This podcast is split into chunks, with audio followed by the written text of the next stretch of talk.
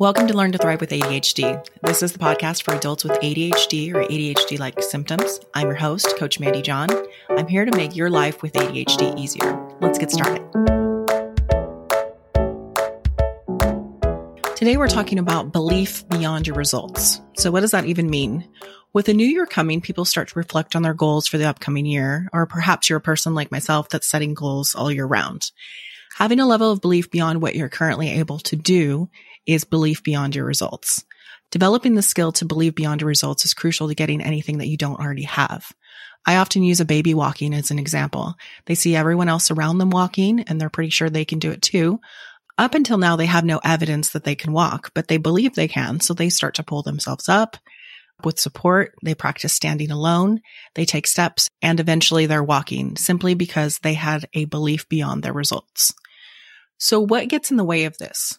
What do we need to know about the process and how do we develop this important skill for getting what we want? Let's first talk about the stages that we can go through when committing to a goal. This can go one of two ways. I'll let you decide which one you think you'd prefer. The stages that lead to failure. Number one, excited about the possibility of change. Number two, setbacks and obstacles show up. Number three, you lose belief in yourself and quit. Sometimes you blame the system. And number four, you end up with regret and suffering. Now I'm going to give you the stages of success. What I want you to notice is this is not a perfect process. It's not going to feel good all the way through. The other thing I want you to notice is with these two options, you basically come to a fork in the road and you have the option of taking the road that leads to failure and quitting, or you have the option of taking the road that leads to success. Here's stage two. The stages that lead to success. Number one, excited about the possibility of change. Number two, setbacks and obstacles. Number three, you strategize and you recommit. And number four, success and pride in one's accomplishments. Notice the first two parts are the same for both. It all comes down to the choice you make in step three. When things get difficult, do you lose belief and quit or do you maintain belief and re-strategize? If you know that this goal is possible for you, the only logical conclusion is that you need to be doing something a bit different to get there.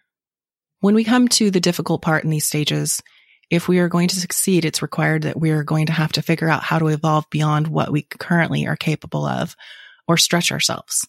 That's where the belief beyond results comes in. If you've been following my coaching, you know that your thoughts are directly related to your results. If you are thinking you can't do it, you can't stretch, you aren't capable, then that's exactly what will be true. Because when you believe things like this, there's no reason for you to even try. With your goals, and by goals, I mean ways you want to grow in every aspect of your life, I started this podcast talking about New Year's goals, but this means the everyday stuff as well. What skills do you need to develop or what belief about yourself do you need to develop so that you can have that or be that? What skills do you need to develop or what belief about yourself do you need to develop so that you can have that or be that? So you understand the importance of self belief. You know it's required to get what you want. But what do we do when times get tough? I'll give you several things you can do, but what I want to share with you first is that you wouldn't even want the goal if some part of you didn't believe it was possible.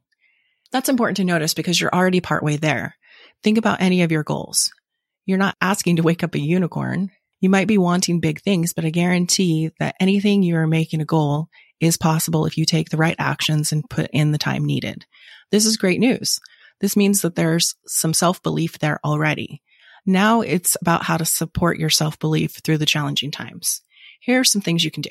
Number one, celebrate small wins. Celebrating even the smallest achievements along the way shows you that there is progress happening. Number two, positive self talk. Don't let the voice in your head say awful things to you. What would you tell a friend who is experiencing the same challenges toward a goal that you were? Number three, clarify your goal. When goals are vague, it's hard to know if we're making progress or where the real finish line is. Clarify what actions you should be taking daily. Number four, track your progress. Keeping a record of your progress through journaling, charts, or apps will give you tangible evidence of your growth and abilities. Number five, challenge your comfort zone. Your capacity grows when you step outside your comfort zone. Take on new challenges. Number six, practice self compassion. Be kind to yourself. There's going to be times that you're ill or have some sort of setback and you'll want to blame yourself. That's just life. You just keep doing the best you can and that's enough. Number seven, get feedback. Get constructive feedback from mentors, peers, or coaches. Constructive feedback can offer insights for improvement as well as open an opportunity for you to receive praise and encouragement. Number eight, visualize success. Just spending five minutes visualizing yourself already at the goal and the gratitude you feel for being there can do wonderful things for your brain. Make it clear. What do you feel, hear, or see? Number nine, build a support network. Establish a strong support network of friends, family, or colleagues who believe in your abilities. In the ADHD Academy, we have a private WhatsApp group where we support each other in our daily actions. It's great positive accountability, and we're doing great things in there. Stay to the end to hear more about the ADHD Academy. It's also important to live daily and act as if we've already achieved the goal. This is how you become a person who, fill in the blank. If you act as if you're a person who, and you feel like a person who, and you think like a person who, then you're doing all the right things to get the result you want, and it's going to feel a lot better along the way. The actions you take create the results you get. The way you think about yourself and how that makes you feel determines whether you take the appropriate action or not.